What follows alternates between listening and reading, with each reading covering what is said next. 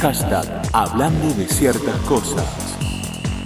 En el capítulo de hoy, Matías Mauricio, escritor, letrista, poeta, miembro de la Academia Nacional del Tango y de la Academia Porteña del Lunfardo.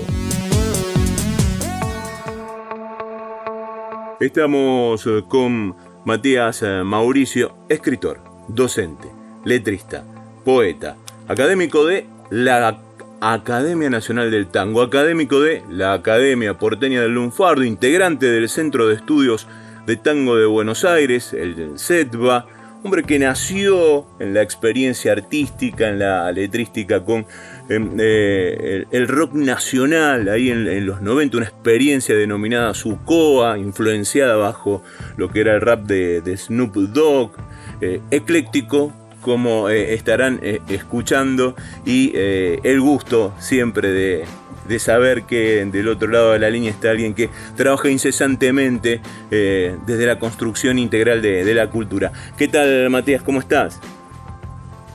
¿Cómo estás? Agradecido del convite acá para conversar con ustedes. Bien, un, gusto, ¿no? Uno ve y, y, una de las referencias cuando se te escucha dice, es un muchacho joven, integra la, Academia Nacional del Tango, la, del Lunfardo, y muchos dicen, ¿y cómo hizo? ¿Cómo hizo Matías?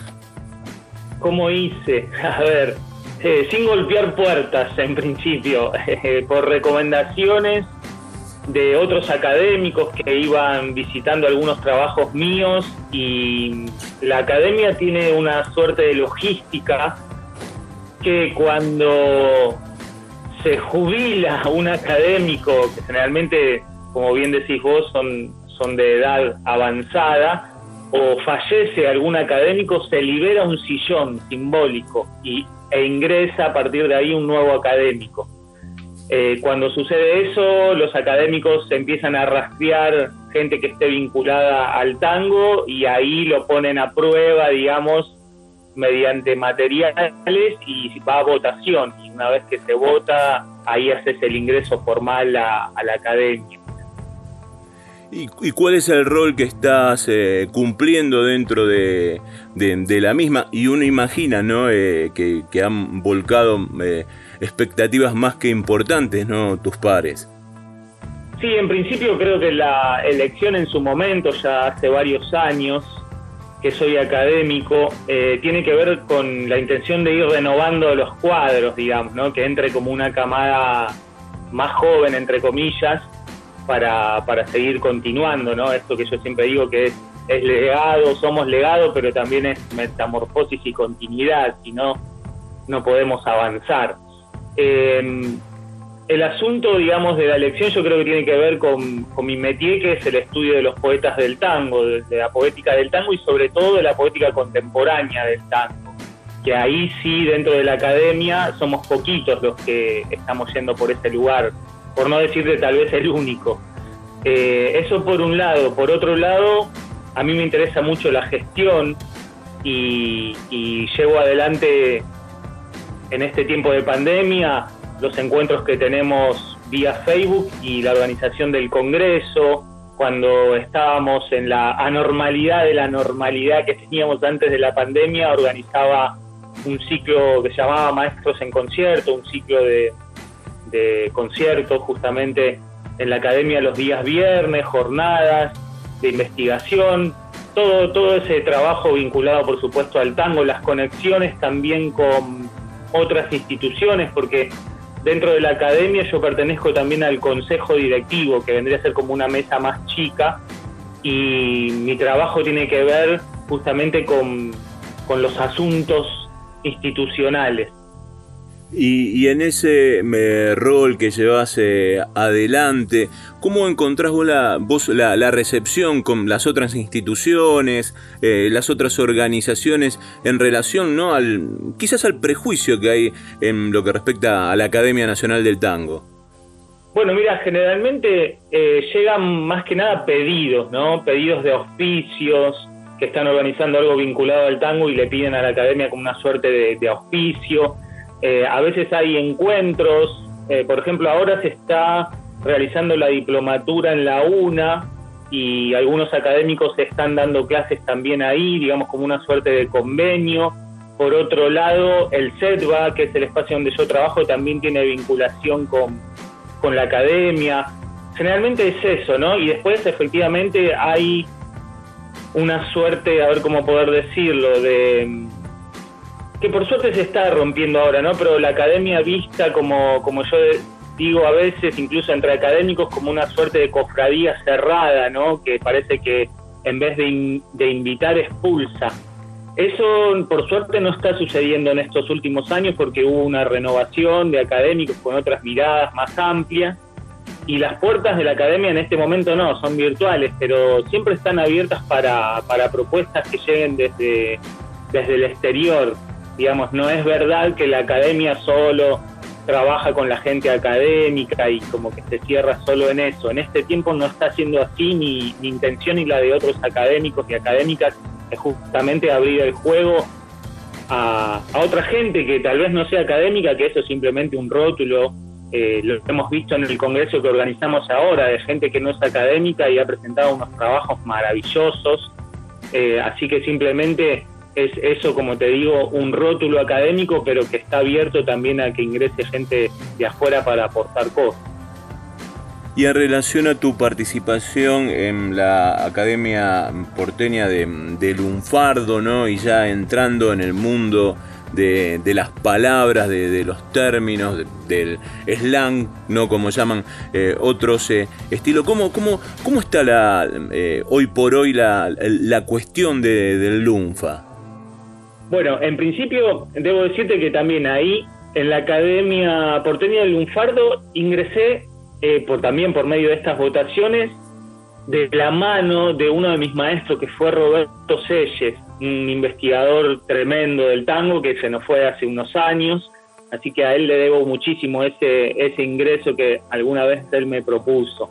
Mira, eh, la Academia Porteña Lunfardo se centra sobre todo en la investigación en este argot nuestro y ahora está en, pleno auge por esto que vos venís marcando, ¿no? Del slam, de los pibes que hacen freestyle, de, de los payadores que está también renaciendo eh, todo, toda la corriente de payadores, que ahí también aparecen eh, palabras en lunfardo. Bueno, eso lo que nosotros hacemos es encontrarnos ahora también virtualmente una vez al mes en una sesión y se trabaja sobre alguna palabra en lunfardo. Y ahí se va buscando la etimología de esas palabras. Y hay gente dentro de la Academia Porteña Lunfardo que tiene muchísimo conocimiento, son lingüistas, son lunfardólogos, por decirlo así. En mi caso, vinculado al lunfardo, por supuesto, tengo conocimiento, pero no es mi métier más, más fuerte. Así que eh, lo que estamos generando es eso, el estudio de nuevas palabras en lunfardo o palabras que han quedado en desuso y hoy se reactivan, eh, palabras que no son lunfardismos, sino eh, que son palabras yanquis, digamos, o incluso palabras que pensamos que son lunfardo y no lo son, entonces a partir de eso se hace todo el estudio. Y algo que te puedo contar es que estamos organizando el primer congreso del lunfardo, que va a ser el 5, 6 y 7 de septiembre. En, relación a los términos y las palabras que van trabajando, decías, a, propuesta, ¿cuál, ¿cuál fue la, última a modo de ejemplo? Mira, estuvimos hace poquito resignificando la palabra bondi, ¿no? que tiene su larga historia, pero ahora se está utilizando mucho y también berretín, berretín, berretines, ¿no? que los pibes también del, del trap, del, del hip hop la están utilizando muchísimo ahora, pero con otras significaciones, ¿no? Por ejemplo, el caso de Bondi, eh, que viene de tranvía, Bondi viene del bon, eran los bonos que cobraban los ingleses cuando explotaban los tranvías en Río de Janeiro, ¿no? De ahí viene, de Bonji. Eso después llega a nosotros y nosotros también llamamos primeramente Bondi el tranvía. Cuando el tranvía deja de existir, se pasa al colectivo. Nosotros hasta el día de hoy decimos Bondi a, nuestros colectivos. Y ahora los chicos, los pibes están y las pibas están llamando bondi a una suerte de, quilombo, ¿no? A otra palabra en lunfardo. Eh, un encuentro que puede tener un de es como bondi, dicen los pibes, ¿no? Así mirá cómo va virando esa palabra del lunfardo y tiene nuevas resignificaciones. Lo mismo con berretín o berretines, ¿no? Los, chicos cuando improvisan el trap ahora dicen tirar berretines, ¿no? Eh, así que mira, ese berretín que en el lunfardo era una suerte de capricho o incluso berretín como algo berreta, hoy tirar berretines es eh, decir como boludeces también de alguna manera, ¿no? Matías Mauricio, escritor, letrista, poeta, miembro de la Academia Nacional del Tango y de la Academia Porteña del Lunfardo. Matías, en tu rol de, escritor, eh, vinculado también a lo que es la, difusión y la, y la divulgación, y también de, letrista, ¿cómo empezaste vos a, reconocerte como tal y, cómo fue ¿no? también para eh, parte de la audiencia ¿no? que está escuchando esta idea de, vencer ¿no? esta cuestión que hay eh, principalmente, principalmente en el tango, ¿no? con, con los grandes eh, eh, fenómenos y siempre esta cuestión de uno nunca va a estar a, la altura, pero eso hay, hay, que vencerlo, hay que arroparlo, inclusive porque esos grandes no tenían el espíritu de, que se muera con ellos, ¿no? Este género. Bueno, mira, los comienzos como letrista yo los empecé en mi adolescencia sin saber, digamos, que, que a ese oficio de escribir letras se llamaba letrista. Yo escribía simplemente letras de canciones justamente en un grupo que, que, lo nombraste, que era un grupo que nosotros hacíamos rap en ese momento, o shit funk, lo llamábamos, que vendría más de, la corriente de Dr. Dre, de Snoop Dogg, y ahí yo escribía las letras. Eh, teníamos en el grupo eh, músicos que también ahora se dedican al tango, el que tocaba el teclado en ese momento es el director de la misteriosa Buenos Aires, Javier Arias, la guitarra Tripa Bonfilio, que ahora está en, Europa, pero fue uno de los fundadores, por decirlo así, de la orquesta Fernández Fierro, en verdad antes de ser Fernández Fierro, y también de, astilleros, de rascazuelos y rascacielos, así que todos ahí en el masazo del 2001 nos pasamos de algún modo al tango, y ahí yo empecé a escribir letras de tango, digamos. Por supuesto que en la adolescencia también tenía lecturas, me gustaba mucho Evaristo Carriego, a la vez que leía Evaristo Carriego, a, no sé, a Carlos de la Púa, leía también a los surrealistas, eh, o a Lugones, un, lío me hacía en la cabeza con, con, un montón de información y se me fue yendo para, para la letrística del tango y a partir de eso del estudio de los poetas de tango, Disépolo, Espósito, Cátulo Castillo, Mero Mansi sobre todo y Julián Centella. Y de algún modo dije, bueno, por acá es, es mi camino, que ya en las letras de este grupo que yo te digo de rap de los 90 había mucho de barrio, de, contar eh, cuestiones que eran más localistas nuestras, no, no eran yanquis, digamos, o afro, sino que contaba situaciones del barrio eh, así que estaba prácticamente ligado también a la escritura de los letristas de tango, nada más que tenía de fondo musical otra sonoridad. Y aparece siempre presente ¿no? esta cuestión eh, cultural, de, puja, también de, lucha, ¿no? de dejar testimonio de lo que pasa en tu tiempo, en tu lugar, cualquiera sea el género, y convertirlo en un hecho artístico y que sea eh, valorado como tal, primero desde quien lo, emite, ¿no? Y después, bueno, eh, en esa recepción que se da en cuanto a la, a la, difusión, ¿no? Que, que, no aparezca ningún tipo de, artefacto que eh, someta eso a la cuestión de la especulación económica o, política también. Sí, mira, respecto de, del tango, como, como suele decirse, o a veces yo digo, es un, artefacto que, que no da leche, digamos, no, no estamos en los 30 y en los 40 o incluso hasta llegar a los 50 donde sí el tango realmente era un artefacto eh, maravilloso porque aparecieron ahí las grandes orquestas, los grandes cantores, los grandes letristas, pero justamente era un artefacto que, que donde vos tirabas semillas salían flores, ¿no? Eh, la radio, las revistas. Yo siempre digo, ¿no? Te llegaba la revista al patio de tu casa, ¿cómo no ibas a aprender esas letras? Te comprabas el disco. Eh, como ahora vos escuchás que pasa un auto y suena el reggaetón, entiendo que en ese tiempo estarían sonando en las casas los tangos. Entonces todo eso incluso generaba que aparezcan los letristas, que aparezcan más músicos, porque era también un espacio eh, de subsistencia. Hoy es más que nada como un hecho, yo lo digo casi como contracultural, eh, sobre todo, mira, aprovecho para contar, Sadaik ahora eh, hizo una un, depósito de dinero y hubo una suerte de, en el Facebook, en el Instagram, todo de quejas de autores, compositores de la miseria que cobramos, ¿no? Pero muy poquito, ¿eh? Muy poquito, eh, que no alcanza ni para una pizza.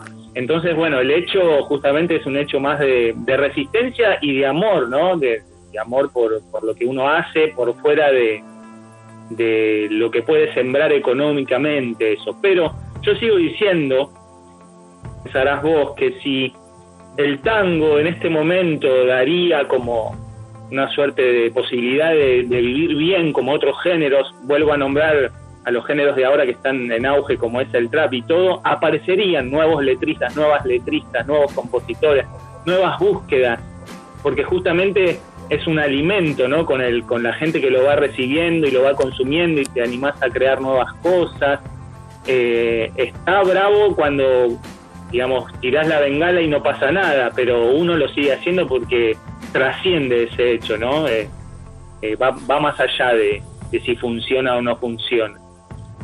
Y a la hora de, escribir las letras, Matías, bueno, tangos, valses, apareció una zambita por ahí, ¿cómo, cómo la vas proyectando?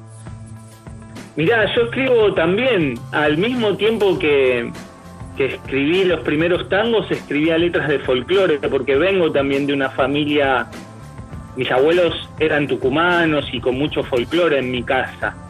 Eh, así que mm, eh, no me es porque también viajé mucho, a mí me, gustó mucho viajar al norte, desde mi adolescencia viajé 12 años a, a Tucumán, Jujuy y Bolivia fuera del tango también toco instrumentos de viento, instrumentos andinos y viajé a estudiar un poco la música.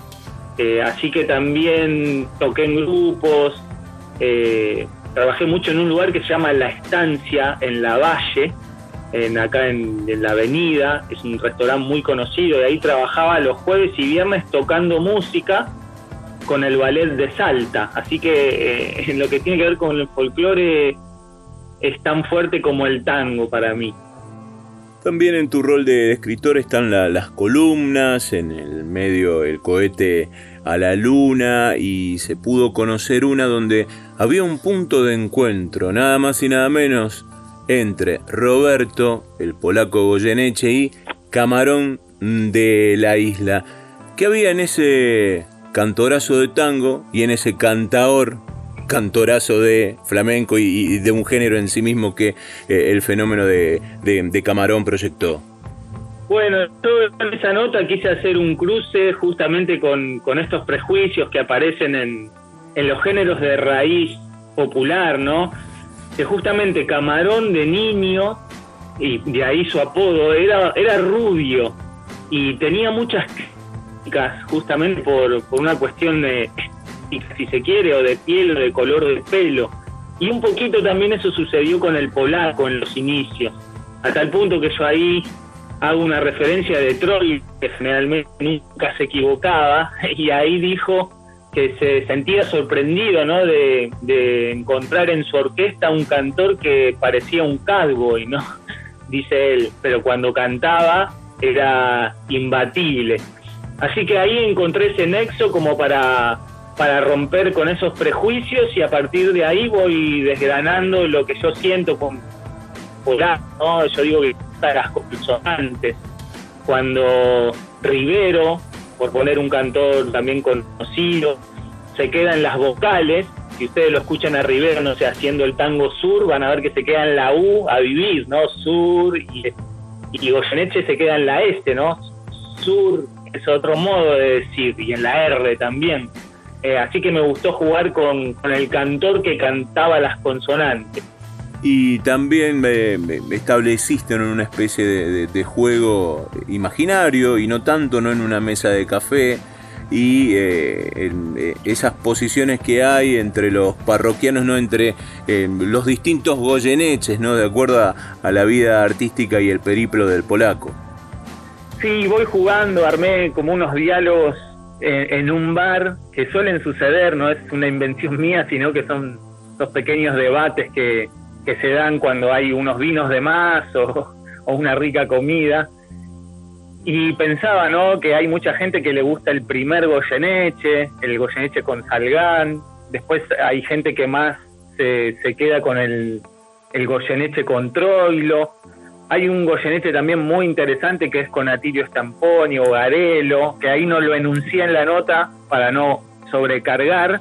Y después eh, mucha gente, sobre todo los jóvenes, se quedan con el último polaco, ¿no? El de la voz, el de la no voz, casi. Digamos, de un decidor, eh, un, hombre ya más de, de, la voz asfixiada, ¿no? Que produce también una cierta cercanía, yo digo que es como, como un tío que canta tangos, ¿no? Lo sentís cercano, eh, hay un borrachín ahí también dando vueltas y, sentís también otra vez, lo, cruzamos con, con, el flamenco, ¿no? Sentís que es de verdad, ¿no?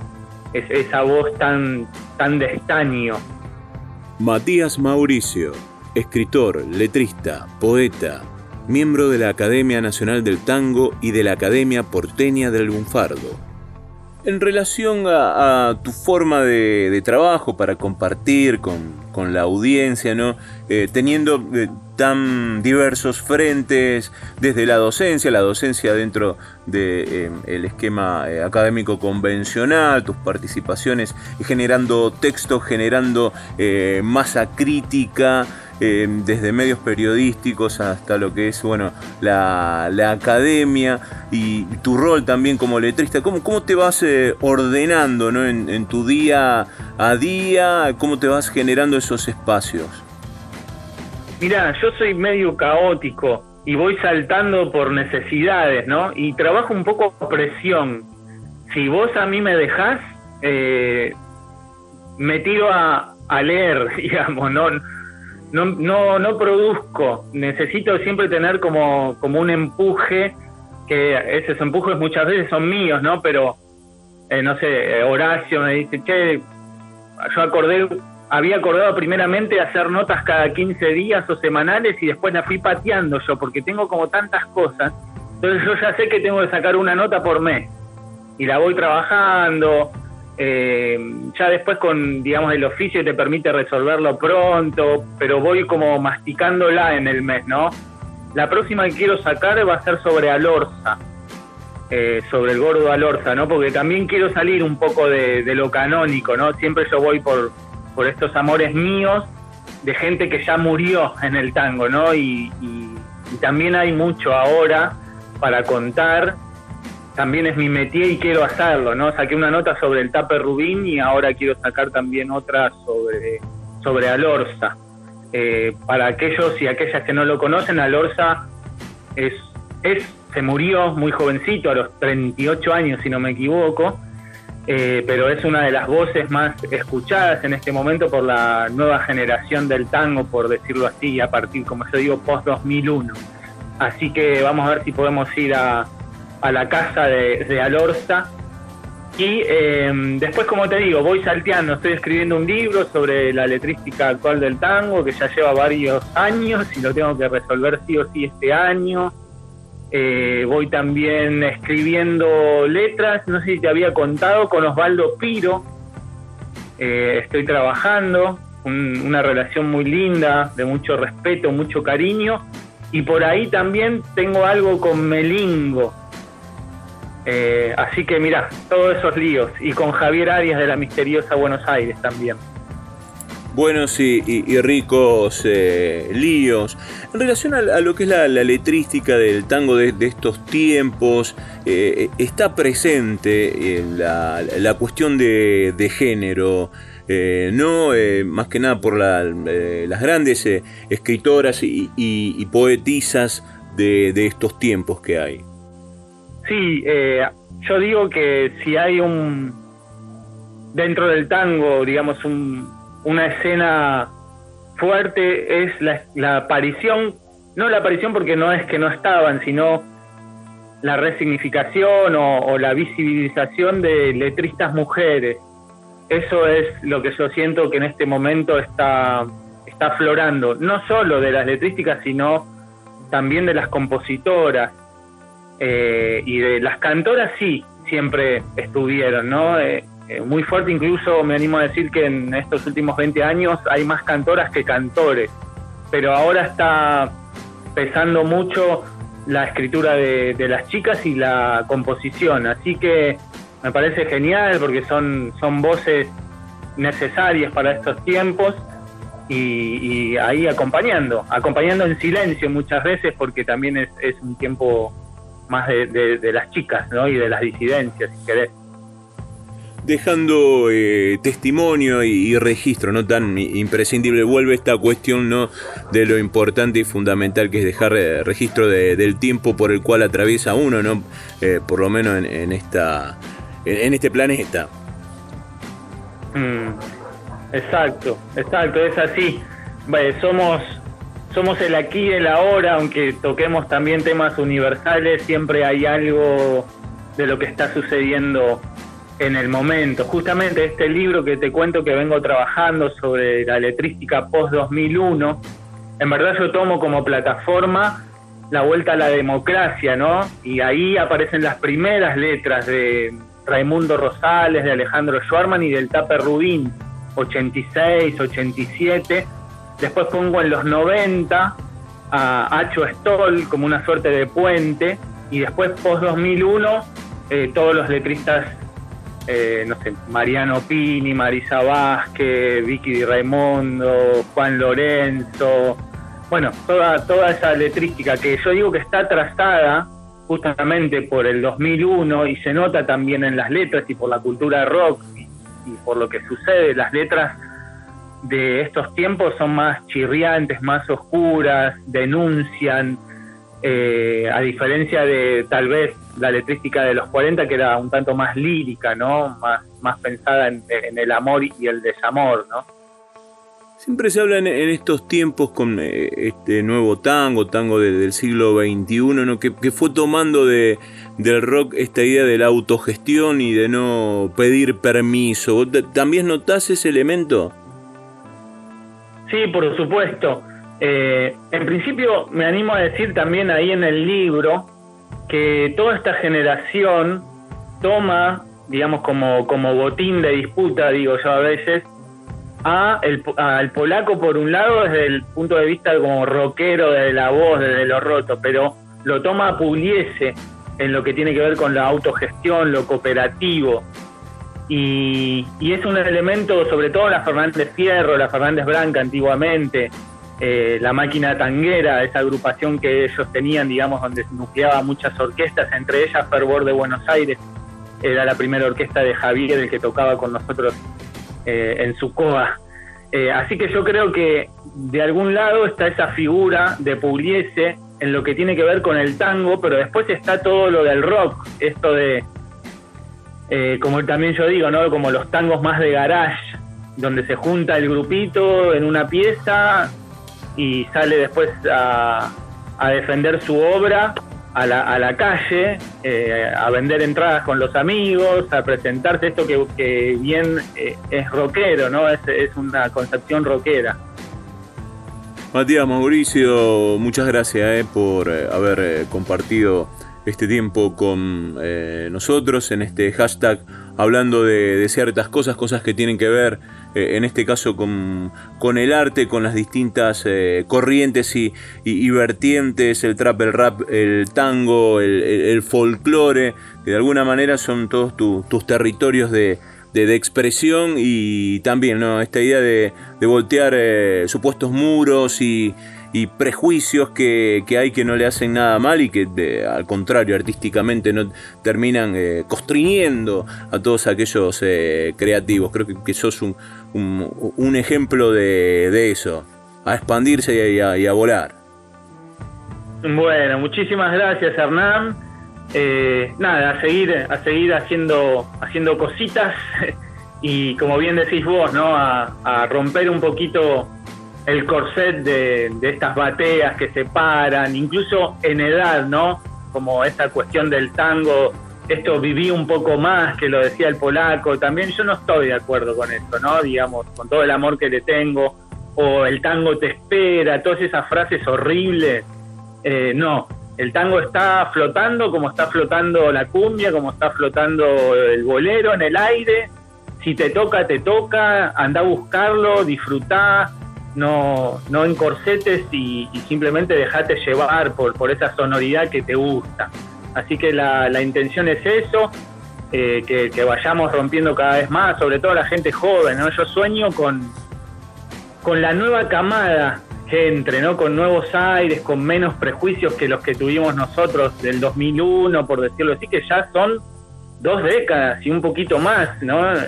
Yo estoy metido en el tango desde mediados de los 90, del 97, y si nosotros pensamos estos movimientos, viste, la época del 40 la podemos enmarcar, no sé, entre el 35 y el 55, son dos décadas, no sé, el surrealismo es del 24 al 38, o sea, todo es medio, esos auges son una década y media, dos décadas, los ismos, ¿no? Y creo que toda esta generación sembró algo, pero estoy pidiendo a gritos que entre una nueva, ¿no? Con, con como te digo, menos prejuicios, más sueltos, con nuevas líricas, que puede ser genial, que ya algo va asomando en, en algunos pibes y pibas, ¿no? Abrazo Matías, muchas gracias. Un abrazo grande. En el capítulo de hoy, Matías Mauricio, escritor, letrista, poeta, miembro de la Academia Nacional del Tango y de la Academia Porteña del Lunfardo. Hashtag Hablando de ciertas cosas. Una charla, una entrevista, un encuentro desde las palabras.